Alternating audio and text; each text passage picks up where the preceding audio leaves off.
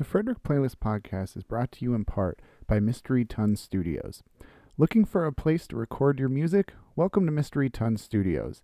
They are a full service recording, mixing, and mastering studio located 15 minutes outside of Frederick, Maryland. Owner engineer Kenny Eaton has years of experience working with musicians around the world and a passion for one thing helping artists realize their vision. Go to mysterytonstudios.com to learn more and schedule a free tour today. That's M Y S T E R Y T O N studios.com.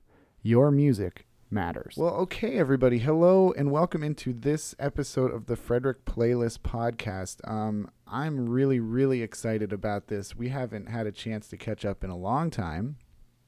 Um, we used to be best friends in the world. I don't know what happened. I'm sitting here with Jeff Cosgrove. How are you, sir? Hey, how are you, Colin? Good, good. Um, very excited to have you in. I'm also excited about something we are doing tomorrow night.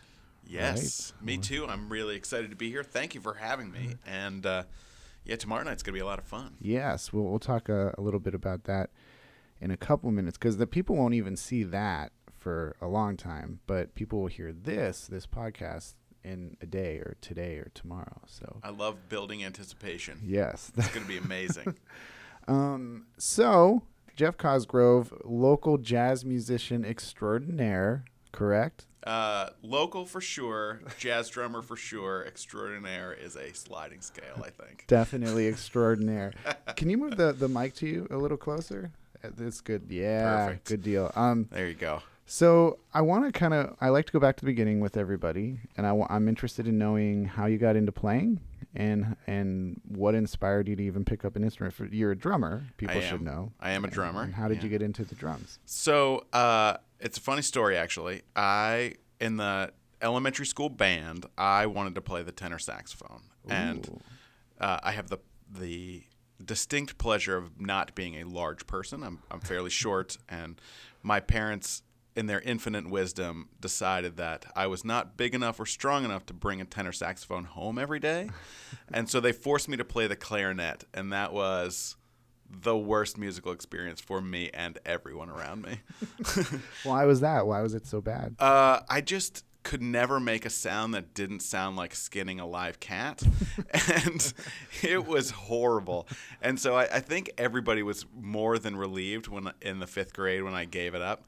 And then I thought, well, I just wanted to continue music and I thought I would pick up the loudest, most obnoxious instrument that they had in the school band. Mm-hmm. And so I ended up at the drums. And I don't know, I just kind of fell in love with it right away. And my, my parents, uh, after a, a, year or so, they could see that I was in the school band and I was taking lessons and I was really into it. And one year they they made me this agreement. They said, if you promise to practice every day, we'll buy you a drum set. Wow. Those were the worst words they could have ever uttered. it was terrible for them. so, so you ended up practicing every day and annoying them to no end. Yes, them, my neighbors, uh, future bandmates, um, my wife and children, and my neighbors now. Uh, yeah, so and it was just kind of one of those things. I just kind of fell in love with it mm-hmm. fairly easily, and for a long time, I was absolutely terrible. what does that mean? You were absolutely, I, objectively speaking, you're saying? No, I was just terrible. like, what what constitutes terrible? Uh, I had terrible time. Okay. Uh, I was overly loud, but uh, people kept me around because I showed up on time mm-hmm. and um, just was very willing to play. So mm-hmm. I would take anything, and I was really good at hustling gigs for some reason, and so everybody wanted me to be still in the band because I could find gigs, even though mm-hmm. I was not that great of a drummer. Well, was this through all genres? It was not just jazz cover bands, even. Yeah, I played in top forty bands. I played in wedding bands. I um, had an amazing run in a wedding band where I had to wear a tuxedo every gig, um, which was amazing and fun. I was in a lot of blues bands. I wanted to be in blues bands when I was in uh, high school and college, and hmm. have played with a lot of great blues musicians. Um, and I just kind of fell into jazz in college, and it was weird because I up to that point I had played in rock bands and country bands, and mm-hmm. I've even played cowbell in a Latin band, and you know, so I've done a lot of weird things musically, um, and I've played percussion with a number of uh, singer songwriters, but um, I just kind of fell into jazz. It fit my style of playing very well because mm-hmm. One of the things that every band that I was ever in found uh, less than endearing about my playing is I could never replicate what I had just done. Ah. So it just kind of happened. Mm-hmm. I just would play this fill, and everybody was like, "Oh, that's amazing! Do that again." And I was like, "I, I don't, I." I have no idea what that was. you know, and so sheepishly I would have to try and recreate these things. And mm. You know, the the spirit of improvisation and the looseness that I could get in jazz was very comfortable for me. See, I'm so glad you said that because I, I, the what, there's just only one question I had to ask you, so you can answer it, and we could just end the podcast right now if you want.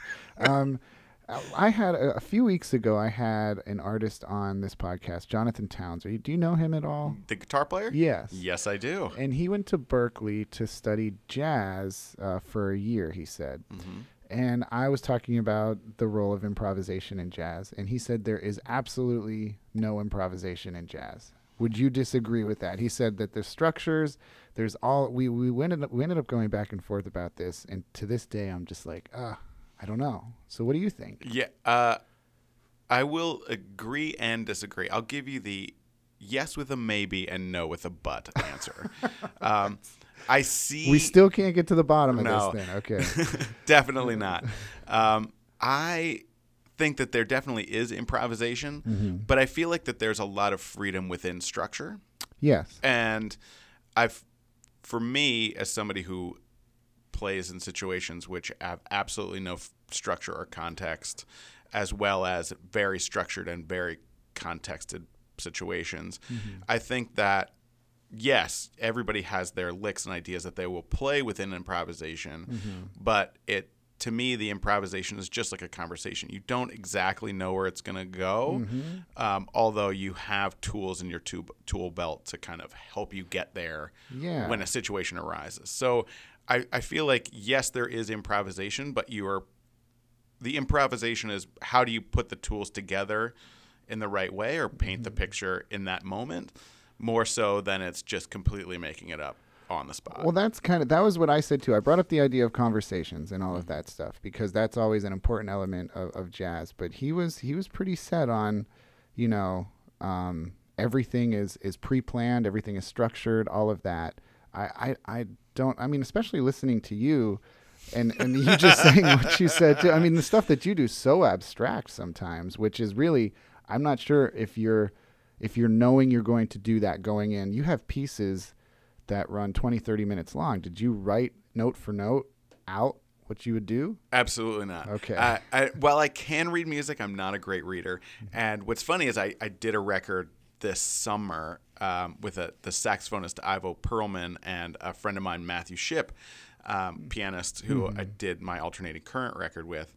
And I had never met Ivo before the day of the gig. Mm-hmm. Um, Matthew and I have, have obviously played a number of times and for a long time. Um, and we went in and record. We went in and played, and there was literally no conversation about it. we would just went up there, and we released a record uh, that just came out on Leo Records out of England under Ivo's name, live in Baltimore, and it's a 51 minute single piece. Mm and there was absolutely no conversation. I had no idea what was going to happen. I'd never played with Ivo before, mm-hmm. and we just kind of went for it. And so in that situation, I'm always trying to listen mm-hmm. and always trying to hear where I should be mm-hmm. because to me, it's amazing to watch drummers who have this incredible technique and can yeah. play a lot, but my style was born out of terrible technique. I have absolutely horrible technique. And no time either. No said. time, horrible technique and no time. So free jazz was like the ultimate like haven for me. Um, and uh, it was one of these things where I just kind of had to listen and feel and understand where would be moments that would build tension and release tension. Mm-hmm. And to me, that is the art of improvisation. Yeah. Is, is really how to use the tools you have to build that build that tension or release that tension.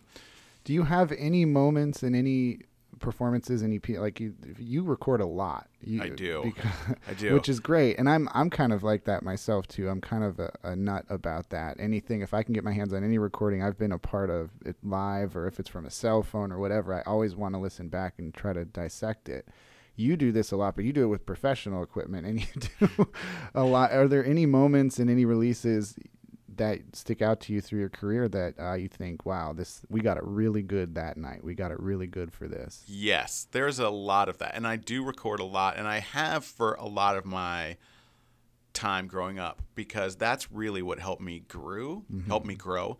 Um, as you know, taking I used to do these jam sessions in DC. I used to drive down to DC when I was in college, and I listened back to those tapes and it it shows me not only how far I've gone, but what ideas maybe I would see like the seed of mm-hmm. and then would grow from, mm-hmm. or it helps me realize where my playing has changed in a way to adapt more to the music. Mm-hmm. And there was, there's been a lot of stuff. I mean, I can think you know the recordings I did with William Parker and Matthew Shipp. Yeah, they're great. Um, but they, probably my favorite thing that I've done in a live recording situation was uh, the version of my favorite things we did on my record Conversations Conver- with Owls. Yeah, Conversations with Owls. Yeah, that was actually a live record too. But that was now, alternating current only had a handful of tracks on There's it. only three tracks. But one was, I think, the centerpiece was sort of, what, 25, 30 minutes? Like 38 minutes. 30 long. minutes? Okay, yeah, 38 minutes? 38 minutes. that, but Conversations with Owls, that was over 10 or 12 tracks. Yes, it was. So. It was. It was. That was a unique session, too, in the sense that it was the first time Martin and Frank and I had played together. Mm-hmm. I had mm-hmm. known Frank and Martin for a number of years. Um, but it was it was the only pre-planned in my mind track that we were going to do, but not in a way that I had ever heard it done before. I'm mm-hmm. a huge Elvin Jones fan, mm. and so the record "My Favorite Things" with John Coltrane has mm. my absolute favorite piano solo on. mm. McCoy Tyner got this giant framed picture of McCoy Tyner in my drum Aww. space that uh, a friend of mine, uh, actually recording engineer and photographer Jimmy Katz gave me, who did the recording of Conversations with Owls and Alternating Current. He gave me, and I, it just is a great inspiration. I've always loved that tune, mm-hmm. and I just love the sparseness that we kind of brought to it, mm-hmm. which to me was a lot of fun. Mm-hmm. Um, and Martin he probably would kill me if I admitted this on the air, which I'm about to do. but he, we get in, and we, he was like, "So, what are we gonna play tonight?" And I said, um, "I don't know. What? Uh, we, I, the only thing I would like to do and talk about and plan is my favorite things." He goes, "Oh, I." I don't really know that tune. Uh. And I was like, "Yeah, we got this. and that's that again comes back to our circle of the art of improvisation. Mm-hmm. You know, it's improvisation is is in some ways more about how you listen and less mm-hmm. about how you dominate. Yeah, and and how I mean it's it's everybody bringing their own signature to the piece in some way. Uh, Absolutely. And, and, the the responses and the way that they interpret it themselves, all of that, all that stuff. But I when he said there was absolutely no improvisation, I wanted to bang my head against the wall because I I don't I don't know about that. But we kind of got sidetracked. You who were some of the first drummers? That you really fell in love with when you started. I had no idea you started, you know, by playing in different bands. You said you always wanted to be in a blues band.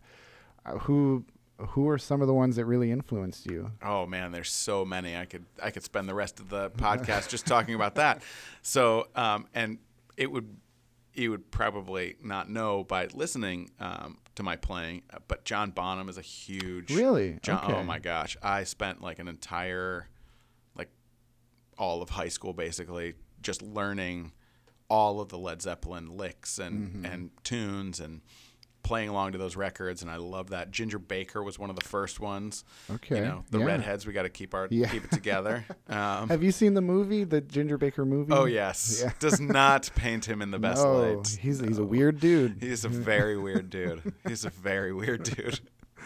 John Bonham. I mean, did you end up learning? He did a lot of interesting stuff with the kick pedal. We might get too much in the weeds for those who don't play drums, Yeah. but but he did like for a single pedal. He was kind of revolutionary in that sense. Absolutely. And oh my gosh, I um I remember my like the front of my shins hurting for a good like three months as I tried to learn a lot of that um, those licks, and it was just unbelievable because I thought it was at first um, a double pedal thing. Yeah. And then Yeah. when I was talking to a friend of mine in high school, he was like, "Oh no, man, it's single pedal, single pedal," and I was like, "There's that's impossible. It's just physically impossible."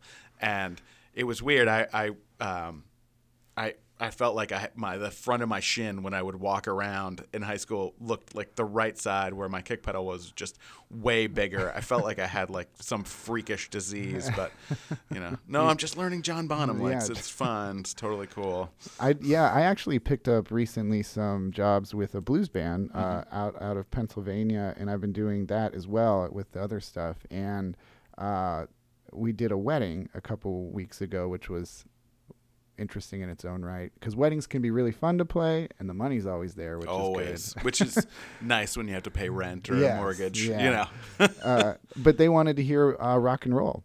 ah. So so we we ended up going through that, and that was the first time I had played that song in a long time. I was wondering how long it took you to. I'm assuming you you used to play along to that. I did a- absolutely. that Led Zeppelin intro- Four is like one of my favorite records of all time.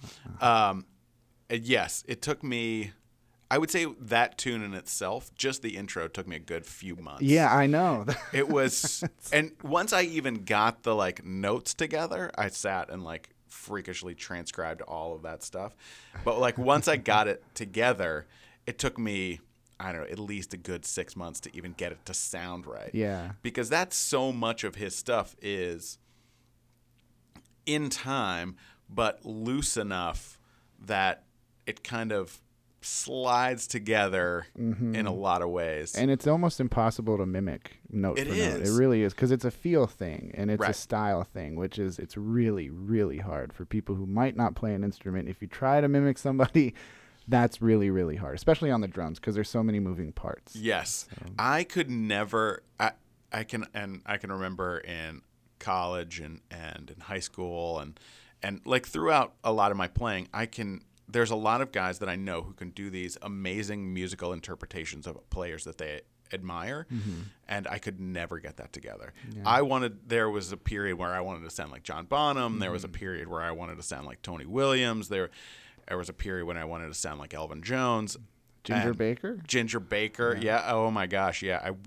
I, I, um, I borrowed a second bass drum from a friend to try and make that happen, Uh-huh. and his bass drum was bigger than mine, so it had that perfect Ginger Baker Yeah, look. yeah. Um, yeah, I couldn't do that. I just, Have you ever tried a double pedal? Have you ever? I tried- have, I have a double pedal, Mm-hmm. and it sounds just as bad as you would think it would. if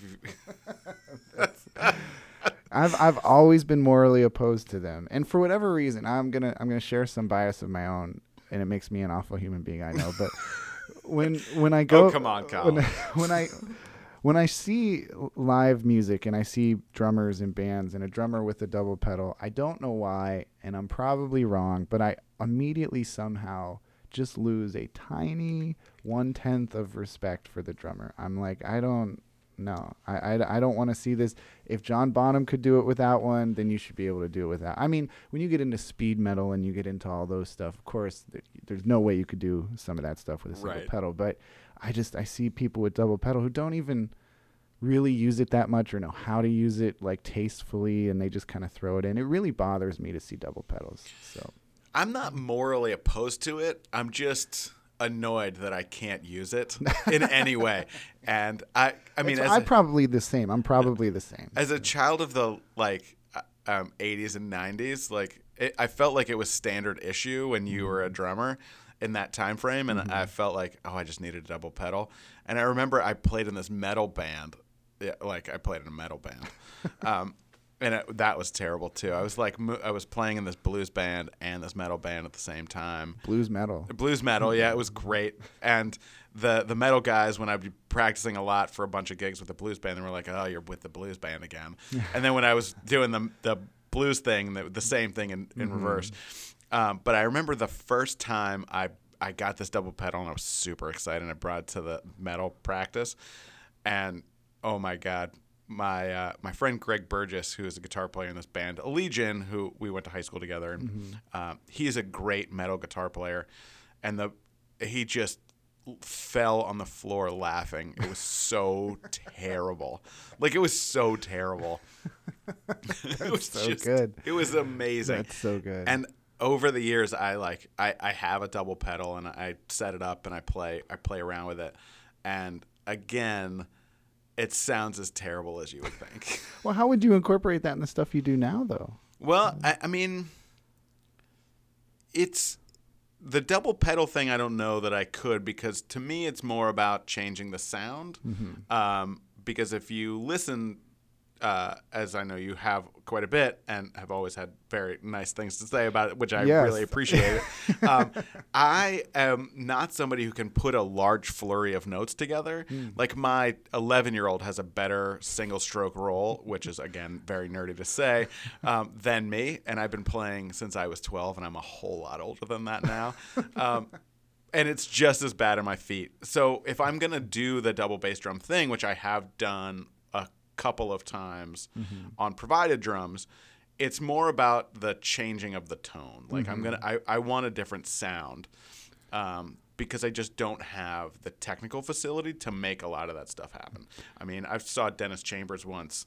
He was like doing a double pedal and his hi hat with a, a foot and like his heel and like wiping sweat off with one hand and like playing you know all around the kit with his I mean again we're nerding out but um, it was it was the most excitingly nerdy drum thing I'd ever seen and I was just like that's amazingly something I will never do. Oh, I know, and I'm so glad you said that too, because, gosh, that that's something that I have been coming across and kind of dealing with lately, and and we're really going down the weeds on this, but but this is great. This is- this is- let's fabulous. nerd this out. Yes, let's do Let's it. do this. Um, we, I.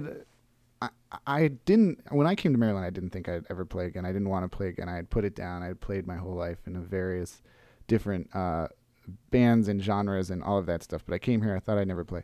But now that I play, I'm I'm really super back into it and geeking out, kind of in the way that we are now. And I've come across because it's so easy to do this, and it used to not be easy to do this. To come across all these different videos online of people playing just the drums, drum solos. Uh, you know, playing along to other like I just saw yesterday online. Somebody was mimicking a Buddy Rich solo, like note for note, and it was insane. It was like four or five minutes long, and he learned it. I'm like, how do you even have the time to do this? And it makes me feel ashamed to play the drums. Seeing some of these people play like this, I'm like, I'll never be able to do that. Oh, yeah. When I watch YouTube, which I try and stay out of that rabbit hole because I just get sad. Yeah. For myself. Yeah. Because I'm like, oh my gosh, I've been playing um, for a long time, more than 25 years, and uh, trying to do not reveal how old I am, which is ridiculous. Well, you're older than 11 or Old- older than 12. older than and 12. you've been playing for 25 years. Yes. More than 25 years. trying to think of that. 39. Oh, did I just say that out loud? Oh, oh no. um, no, but I, I mean, I see these kids.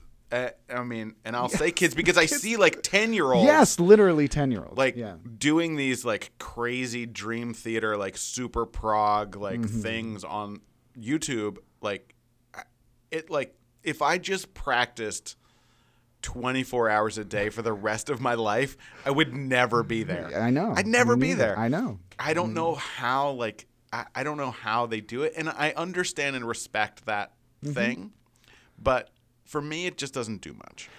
I'm, it, that's an interesting thing to say. I hate to keep using the word interesting because it's actually not an interesting word to use. But I've had that conversation too. Um, uh, I talked to my dad about this because my dad plays the drums and he got me into it forever and ever ago. Um, and he's a huge drum nerd. And he has the exact same opinion that you just said. Like talking about, have you ever seen any of like the Guitar Center competitions or Yes. things like that? And you and you watch like the winner or you watch some of those videos of the people who competed and he calls it sometimes just gymnastics because they're doing just these insane things they'll stand on their head and they'll jump up and down and all that stuff. It's not drumming. It's just like a it's a it's a spectacle. Right. Well, and to me, that's the thing. The level of technique has been raised so high over the last few years, Mm-hmm. but the level of music being played has not grown in equal proportion. I Oh, I agree. Yeah. And I to agree. me, like the as as many jokes as are out there about drummers being musicians, drummers are musicians. Yeah. You know, like it it has to be in service of the music Mm-hmm. and you know, maybe that's a cop out answer for me as somebody who doesn't have that kind of technique and facility and I would love to have it, but we are really. both just jealous. Right. That's all we are. That's right. We're just a bunch of haters. but I mean, to me, it, it's really there's not a whole lot of musicality in it, and Mm-hmm. I mean, there are plenty of musicians that I admire and love who have incredible facility and technique. Mm-hmm. Um, you know, Matt Wilson and Jeff Ballard and and Antonio Sanchez and Stan Moore and you know Mm-hmm. uh, Dafnis Prieto and and I mean Billy Hart is one of them. Mm-hmm. I mean I could sit and listen to these guys all the time, but it's not. I mean, uh, even Roy Haynes. I mean, Roy Mm-hmm. Haynes is ninety years old and and he could play around me Yeah. in seconds. Yeah, he's incredible. Yeah. Yeah. But again, it's not the fact that it's a barrage of notes all the time. Mm-hmm. It's just completely appropriate. They know their spot. Mm-hmm. It's groove and it's feel. And it's- Exactly. yeah. It's, And, you know, and that's the thing. Like you and I remember taking, and as we go down the nerd rabbit hole, um, I remember taking a friend of mine to see Eric Clapton for the first time, and I'm a mm-hmm. huge Eric Clapton fan. Like mm-hmm. I love Eric Clapton from like the terrible '80s like pretending thing mm-hmm. all the way back to like the Yardbirds and you know the stuff like Behind the Sun with Phil Collins and uh, oh yeah. you know, great records, and I, I mean, I love, and I, I'm a huge fan, like huge, again, nerd. Who did he have with him? Uh, he had Steve Gadd. Oh, Steve Gadd. Steve okay. Mm-hmm. Gadd was on the gig, and I was super excited to see Steve. And I remember a friend of mine, and I was like, "Oh my gosh, man! I'm Steve Gadd is here," and I'm like, "This is gonna be amazing." And I can remember seeing Steve, and he did not play the Steve Gadd thing. He just played the perfectly appropriate grooves, the perfectly appropriate fills, and my friend who uh, turned to me and said, you know, oh my gosh, that was like the best drumming ever. I didn't even pay attention to it. You know what I ah. mean? And that was the thing. Steve knew, I mean, exactly how to make Eric and the band shine mm-hmm. as opposed to being Steve Gadd. Yeah. You know what I mean? Mm-hmm. And and he's one of the greatest drummers in history. You know, mm-hmm. everybody he's influenced so many musicians and and that to me is the the high water mark. Yeah. Like but I I could never You can never do.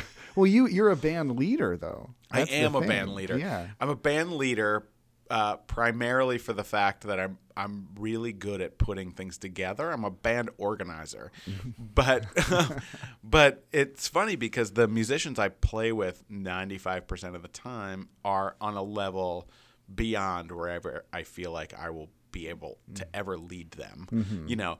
Um, and so I feel like I'm more of a band organizer. You know, I get the gigs, I get the book the recording sessions, you know, and I'm able to kind of pull these things together in a way that people are willing to do it. You there was a time when Frederick Playlist was asked to help curate a jazz series at Big Cork Vineyards, and you were the guy that I turned to to do that, and you were the first one that did it. Uh, this is since many many years. It seems like forever It ago. It's- it's been gone forever, but I remember, and I've always wanted to ask you about it. What better time to do it than while people are listening? but we were we were there, and you were setting up. Uh, you were actually, I think, you were hanging out with uh, some of the guys you had brought to play with you, and also you brought an opening act. And I don't remember who it was, but you were kind of hanging out with them, and I overheard you having a conversation with them about some of the guys, some of the people you've known. You've known a lot of people through the years. It sounded who has who have had uh, a good amount of success playing professionally, and I think there was a story that you told. I was like I said, I was just eavesdropping, so I could be completely wrong. But there was somebody you had talked about who had just earned a spot on a late night uh, show playing. Do you remember this at all? Yes, uh, yes, I do. So I I have been very fortunate to meet a lot of musicians Mm-hmm. because uh, and jazz musicians and get to know people. Uh, my first professional, and I'll put this in air quotes, professional job was the fact that I worked for this jazz magazine. I worked for Jazz Times magazine Oh, right out of college. What'd you do? Uh, I sold advertising. Really? You're Yes. a good ad seller. It was hey, you know, um, and my job was to work with the education programs, jazz festivals, and jazz musicians to promote in this jazz education guide. And so I did that, and I just took that opportunity to get to know everybody, uh, and I would be excited and. And you know, I remember the first week I was there. Max Roach called my office by accident, wow. Wow. and so, you know, oh my gosh, Max Roach. Yeah. And these guys, not to like stroke their egos, but they they were if you were excited and knew what they were doing, Mm-hmm. they were excited to talk to you. Yeah, I've had that experience too, and in, that that sort of world, because I look up to a lot of people in that world, and whenever you you express your admiration, they're like, "Oh, wow, you know what I'm doing?" Like, Right. yeah. Yeah, and so I would just start to get to know people and hang out, and I was notorious for hanging out way late. Um, and uh, and you know I would get to know a lot of people, but that story you were talking about is uh, my friend drummer Allison Miller. She was um, the drummer with Natalie Merchant, and then Ani DiFranco, and then she's now subbing with the Late Night with Seth Meyers band. She was she's been on a lot of stuff, but she is she is a drummer that I mean talk about amazing musicality and incredible chops. I mean she's one of those people that scares the living daylights out of me when I watch her play because it's so appropriate, but you know that she can just shred, you know, and and it's really pretty amazing how I've gotten to be able to know these people and help them out and, and become friends with them. Would you want to? do Would you want a late night gig? No, Uh, oh, Oh, I that was a quick no. I wasn't expecting that. No, it would uh, I um, I I love the idea of it. I love the idea of the working all the time, but having seen how those shows work, um, there's a lot of stuff that you have to be willing to play. That it's not to say that I wouldn't be willing to play. It's that I don't know that I'm up to par to play. Ooh, that's interesting. Yeah. I, I I just had the. It was really the distinct honor and privilege to talk to Max Weinberg for an Yeah. extended period of time. Oh my gosh, And- yeah. and this all just clicked right now talking about late night TV. Um, you know, we talked about that and how the East Street Band had sort of disbanded. Bruce kind of kicked everybody out, so he didn't have a he didn't have a job. He came up in Broadway. He he used to play uh, in a bunch of different musicals. He had the drum chair for a lot of things. Uh, so he comes up. He's got no job. Conan O'Brien. He runs into him on the street. Asks him, "Hey, do you want to play in my band?" He comes and he plays. He said it was it was so hard to figure out. He said he's not a jazz drummer, but he played one on TV, for instance. And uh, Sounds about right. yeah, so that I mean, it seems like it would be taxing. I never thought of it in that way that you just described. Like, could you could you keep up with it? Could you be as versatile? Could you like it goes on and on? Yeah, I um, I got I've gotten to meet a number of those late night drummers, uh, like Ed Shaughnessy, who was the drummer in the Tonight Show band. My back to my jazz times mm-hmm. thing. Mm-hmm. He, I, I would just call him and just you know give it the guise of oh I'm calling a client, you know, because Yeah. he would run ads, but. Ed would talk my ear off, and it Mm-hmm. was amazing to hear mm-hmm. those stories, and it scared the living daylights out of me Yeah. because Ed would be like, "Well, we we would have a rehearsal and things would either a go according to plan or b not so much, you know." and and so he was just kind of like, "You've got to be loose and free," and and you know, I mean, Ed. While most people don't really think of him, had an amazing technique too, mm-hmm. but also had this voracious appetite of musical ingestion. Mm-hmm. And he was he was somebody who really told me he was. I said, you know, what's a gig like this? He goes, it's always being on your toes. And I just, you know, he was like, I played for tap dancers, I played for uh, rock bands, I played for country bands, you know, and he just had to be 100% all the time and always on his toes. And while I like to think that I'm always on my toes and always listening, I just don't think that I'm up to par with that. You know, like, I mean, Allie, who Allie Miller is, I mean, she hears and can do all that stuff. I mean, Mm-hmm. w- watching some of the great late night TV show drummers, I mean, Mm-hmm. Max Weinberg, obviously, and then um, Steve Jordan with The Late Show. Oh gosh, yeah. and yeah. Anton Fig then with The Late Mm-hmm. Show. Um, you know, I mean, there's just been so many of them. hmm Yeah, yeah, and that I've always he Max Weinberg had said years ago that he thought uh, being getting that gig would be the ideal job, and then he got the job, and then and then that's when things kind of got complicated. but to me, I guess I I still idealize that and I still romanticize it on some level. I really think that would be. re- I don't think you could do it for an, he. I think he did it for eleven or twelve years.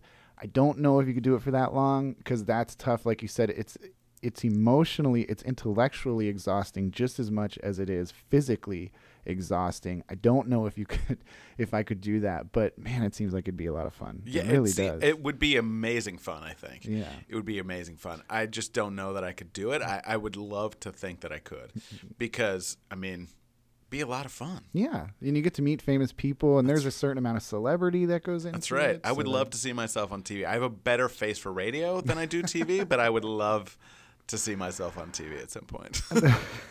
That's we can make that happen. Actually, we're going to tape something tomorrow night Oh. where you will be on television eventually. That's uh, right. Although it, the internet television. Um, real quickly, um, I can't believe how fast this has gone, but I, I want to get your thoughts, however briefly, um, on Frederick. Not just Frederick.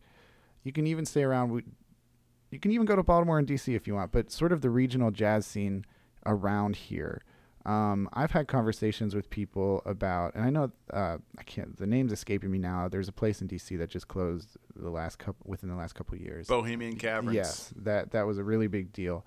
There are there are there a lot of artists? Are there a lot of places to see it? Where do you go to see it? Do you think it's thriving? I mean, even hyper locally here in Frederick, do you think it's it's doing well? I do, and I, while there are less venues, there are more talented players around. And here in DC, and uh, you know, here in Frederick and in the surrounding area, we're really fortunate, especially with jazz musicians, because you have a lot of these um, national level military band guys who retire and end up here. Um, one of the case in points is my friend Daryl Brenzel, who I play with a lot, saxophonist. Yeah. He is a wonderful player, retired from the military bands and moved up here. And Did he do the rewrite of spring? he was did. that him? That was Okay. him. Boy, I loved that. I He's- loved that. He's a he's an amazing player Yeah. and a, an amazingly uh, easy guy to be around. And there's a lot of great players. Um, my friend Mark Leischer, who's you know was in the DC Baltimore scene, is bass player, um, is here in and lives in Adamstown, and, and um, you know there's a lot of great players around. Um, and if I'm gonna go see music, you know, people have been more into it. You know, the Blue Side started having a jazz brunch with my friend Jesse Schulterberger on drums. Yeah. Um, Do you know his brother Colin? I do know Colin. Yeah. Yes, I do know Colin. I remember. Uh, I've got some funny stories about Colin. I probably won't say on the air. Everybody has funny stories about Yeah, Colin. I um, I remember one time we were uh, Jesse and when we were in college, Jesse and I went to college together, and I remember they lived in this house that was. I don't know if it was held together by, by duct tape, but I swear that it was. It had cement floors and um, like substandard electrical and plumbing. And there's like had these five guys, Jesse included, who lived there, um, who were there to like fix the house and take care of these eleven like pedigree show dogs, Oh. which some it was just disgusting. It's wild. And we were moving Jesse and one of his roommates, my first roommate, uh, to another house, and Colin was there as a little boy, Mm-hmm. and we were just. You know, we were banging into stuff that like there were loose nails everywhere, and we were just like screaming profanity. And Jesse's dad was like, "Guys, Colin is like 10. And we were like, sorry. I, I felt like that movie. I felt like that moment in that movie, Old School, where they're like earmuffs, you know, and like tell the little kid to like put his hands over his Yeah. Yeah, that's you know, poor Colin. That's, you know, That's how. That's why he turned out the way he Yeah. did. That's Yeah, it's all your fault. that's right. That's what I blame. Well, if if if his musicality is my fault, then yes, I'll take all the all the hardship on that because he is an, an amazing musician. That's a family of amazing yeah. musicians. You know? Yeah. So so you think it's thriving though? You think it's a it's a good place to see live music? Because I know everybody it, it's e- I don't want to say easy, but there are a lot of places that do have like Sunday brunches, even you know around that. That seems to be the de facto thing that people will book when they want to book jazz. But it's like, is there a place where somebody wants to book jazz on a Saturday night? You know, like that would be nice. Yeah, um, and I will say, Beans in the Belfry in Brunswick has always uh, like been one of those places. Um, you know, th- whenever I've got somebody coming into town on a Friday or Saturday night, um, they'll all they always say, you know, please, please have them come, you know, play here on a Saturday night. Um, they ha- give me a gig every second Thursday of every month to do whatever weird things I want to do. um, but th- I feel like it's really starting to like pick back up. There's the jam sessions that have kind of popped up all over the region, you know, in Middletown and Yeah. Shepherdstown and Hagerstown and Yeah. you know, there's a lot of great musicians kind of floating through. Yeah. And Howard Burns at FCC is bringing in great musicians too. Yeah, I was I was kind of I wanted to ask you about that because there is one. Uh, was it FCC or was it Hood that did something about Thelonious Monk not too long ago? Did you hear about this? I did not see. That's the one problem is that they haven't done a great job of promoting Yeah. it. Um, They had Jimmy Cobb here a couple of years Oh, I ago, that. and I found out about it the day after. And like Jimmy's like one of my heroes, and I've always wanted to study with him. Hmm. And I've everybody said, "Hey, Jimmy Cobb was here," and I was like, "Jimmy Cobb was here?" like in Frederick. I think he was at FCC for like a week, Hmm. and it was just you just don't hear about it Yeah, much. you don't, and that that's kind of where I think the divide is when it comes to the jazz scene around here too.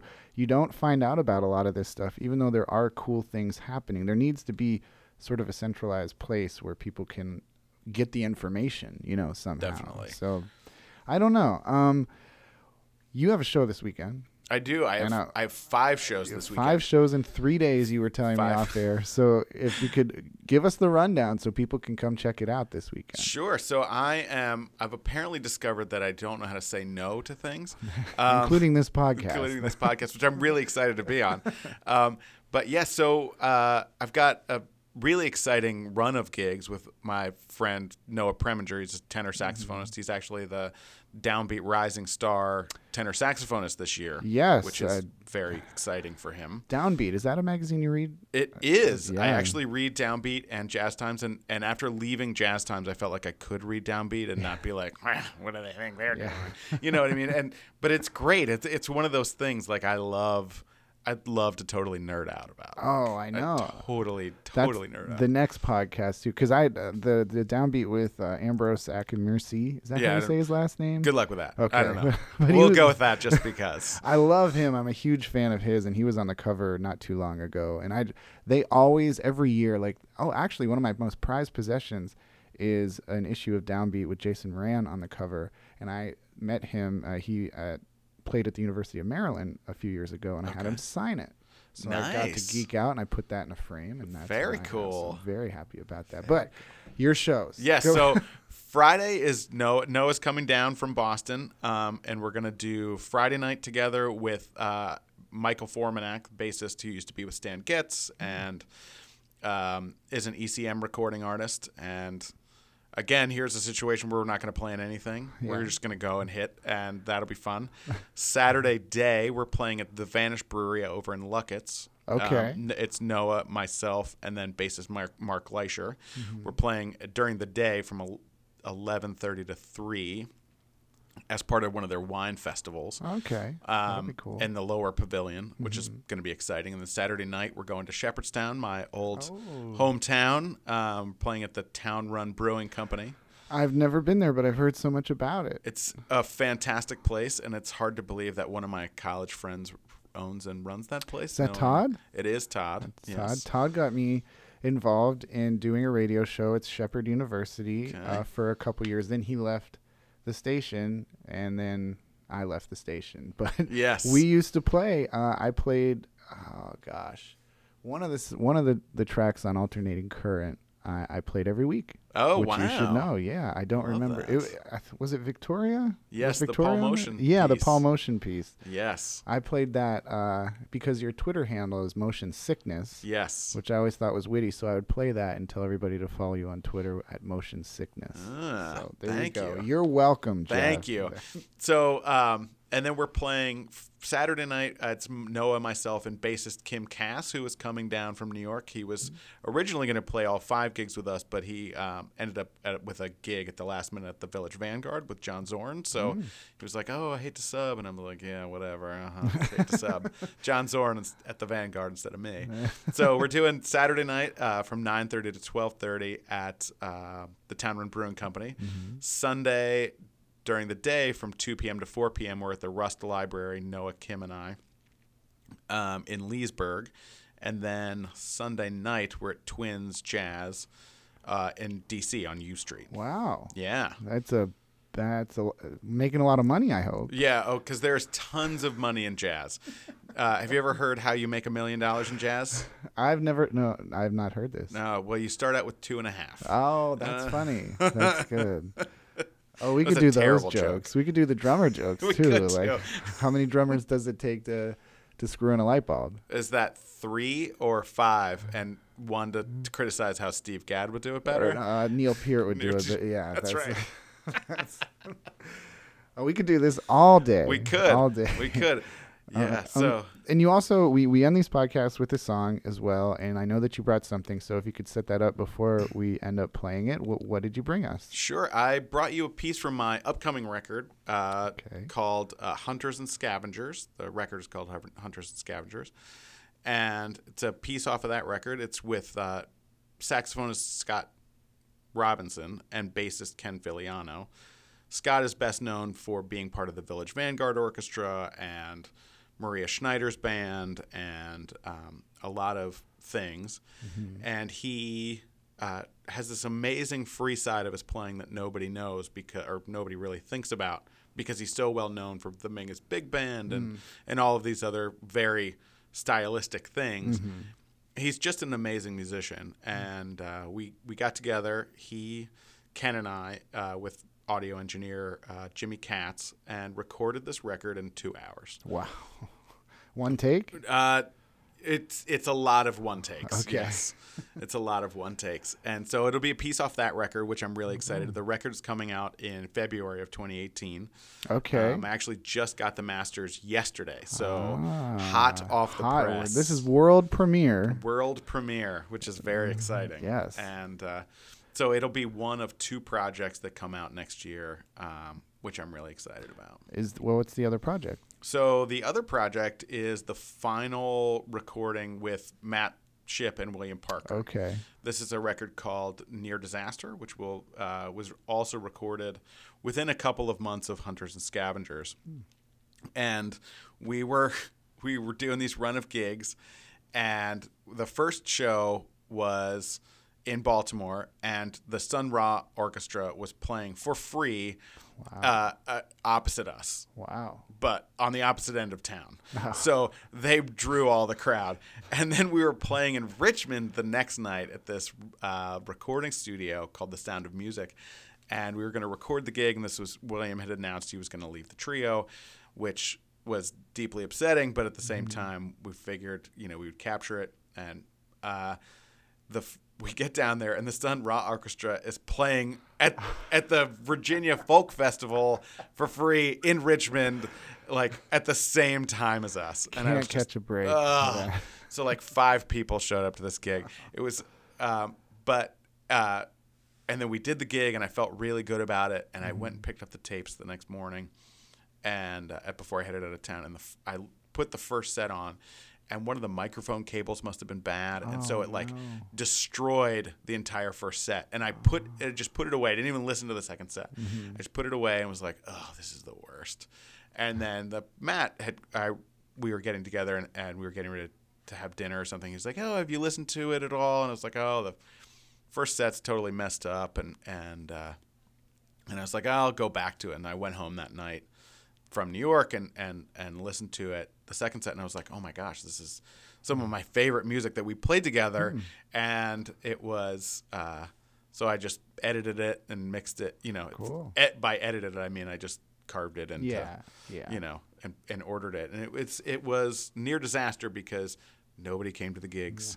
It was um, the first set was messed up, and and it was just but it's a very pure, raw way that we played, and it just felt great. So, um, Hunters and Scavengers, and then um, this Near Disaster will be out. They're going to be digital only release. This is my first foray into the digital only world. we'll see how that works. It's much cheaper. Well, it's cheaper, but I feel like I'm one of six people in the world who still buy CDs. Yeah, me too. me too. Yeah, I know that. Yeah, I have many stories about that. Having printed uh, CDs for this band that we're in now, I yeah, people don't want CDs. People just want to stream it. It's weird, you know, and it's funny because everyone's like, "Oh, well, you'll just sell CDs at gigs," and I don't typically. Um, if, if I'm playing with people on that level of, of Matt or William or Noah or Mike Formanek or um, Jeff Letter or any of those higher level, you know, nationally or internationally recognized players, um, I'm always playing with somebody different. Like it's, and it's funny because people want a CD of the band that they're seeing. Yeah, So yeah. um, I have I I mean I feel I'm gonna pat myself on the back. I feel like I've got some pretty nice records that I've done really well, but people don't really seem to want them if you're not in that band um, at that moment at the gig. Um, and I um, so to me I'm just gonna see, you know the I mean obviously the Matt and William band isn't gonna do any more gigs, and so it felt just kind of right to to put that as a digital and and with the Scott and Ken thing, I, I'm really super excited about that record. Um, but I'm just interested to try it on a record that you know might have Yeah. you know we're we're it's, it's all an experiment. Yeah. Well, is this is this the record too that you had? Are these sessions the one you had sent me a while ago? Yes, these are the sessions finally edited. Okay. Um, I, it was one of those things too where um, I, I, as as you from five gigs in three days, you you uh, you know, and my two children and, and family and and stuff, I tend to take on a lot more than I can handle at any one time. Um, and so I I we did the record and I just kind of sat on it and went back to it. And w- at the time after I listened to it probably a couple of weeks after the session I was was very frustrated with my playing and, and how the I mean Ken and Scott I felt were very inspired and inspiring on the session. But you know under the microscope of just having done it I was like oh god. I can't believe I just did that. You know it's like what but it like I sat down and I and you and two other people were were people that I gave the raw session tapes to, Mm-hmm. and your advice echoed the other two people. Oh, was, really? There, there's some really great stuff in here, but it's got to be trimmed, you know.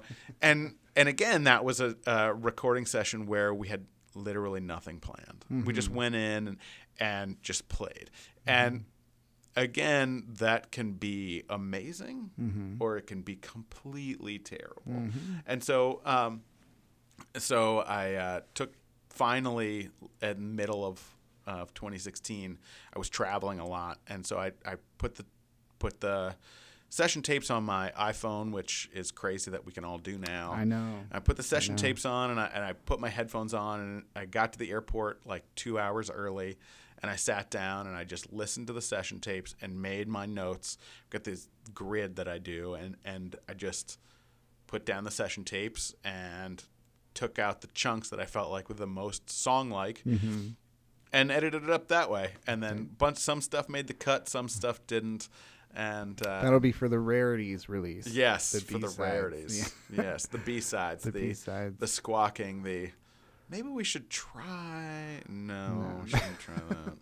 that didn't work. You know. Um. So, is there for the for the track we're about to hear? Do you have a name for it uh, by chance? y- well, uh, we there's some choices here. We've Okay. got Ornette Coleman's "Lonely Woman," which is the only piece that we planned. Uh-huh. Well, again, put that in air quotes of planned. Yes. Um, and then there is another piece that is called no, I don't remember what the names of the tracks It's are. okay. it's like so we can just do. we can do anything we, We can want. do anything. Um, and again, which is very funny because I I'm terrible with remembering song titles. Mm-hmm. Like, so I'll be on these gigs and somebody say, "Let's play." Um, eh, on the sunny side of the street, and I'm just, you know, and I'm like, how does that go? like I know I know them, and I'm I like I'm like, hey, can you just sing that for a second? And I'm like, okay, I got it. But then even with tunes that I kind of come up with, yeah, I, I'm terrible with the names of them. You can't even remember your own songs. I know, right? I remember how they go. Does that help? um, Just the titles. Just the titles. The titles are- are elusive. Like I had somebody come up to me. Um, well, actually, here's a funny Bohemian Caverns story. I um, I was playing at Bohemian Caverns with Matt and William, and it was it was the first. It was the last time that they had sold out both sets. Because it was a it was like the perfect storm of press and people and personnel on the record and, and like everybody was there. And it was great and um, we were, you know my wife was there and friends were there and um, we were packed and we, we were just playing and playing and playing and then it broke into Victoria the Paul Motian Oh, tune yeah. Mm-hmm. from that record and suddenly I hear from the audience oh wait a minute that's a real song you know and so it was it but it was great like you know I mean it- That's a real song. And then it's a you real song you just dropped your sticks and left. No, right I just. I just, I, I, those things don't throw me. Like I've, I mean, we could spend a whole podcast on like most horrible gig stories. Oh yeah. But, um, but yeah, that those things don't throw me. I, I, fi- I find a lot of joy in that. Like I find, you gotta have thick skin. That's the thing. I do, I do. When when your drumming sounds like you're throwing your drums and instruments down this flight of stairs, yes, you have to have very thick skin.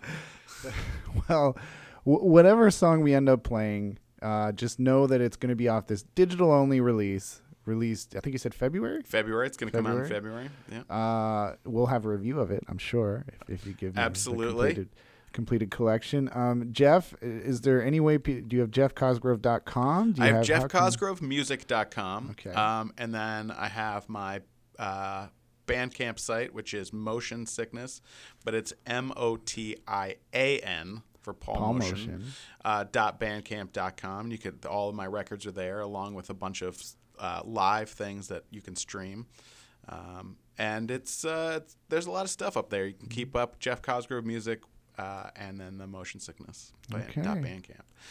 We have to do this again. Absolutely. This to- is a lot of fun. so good, and it's the, I think it's the longest podcast we've ever done. It's my favorite. We got geeky on drums. Oh, we totally nerded out, and I love it. So good. It's so good. Thank you so much, Jeff. Oh, thank you so much, Colin.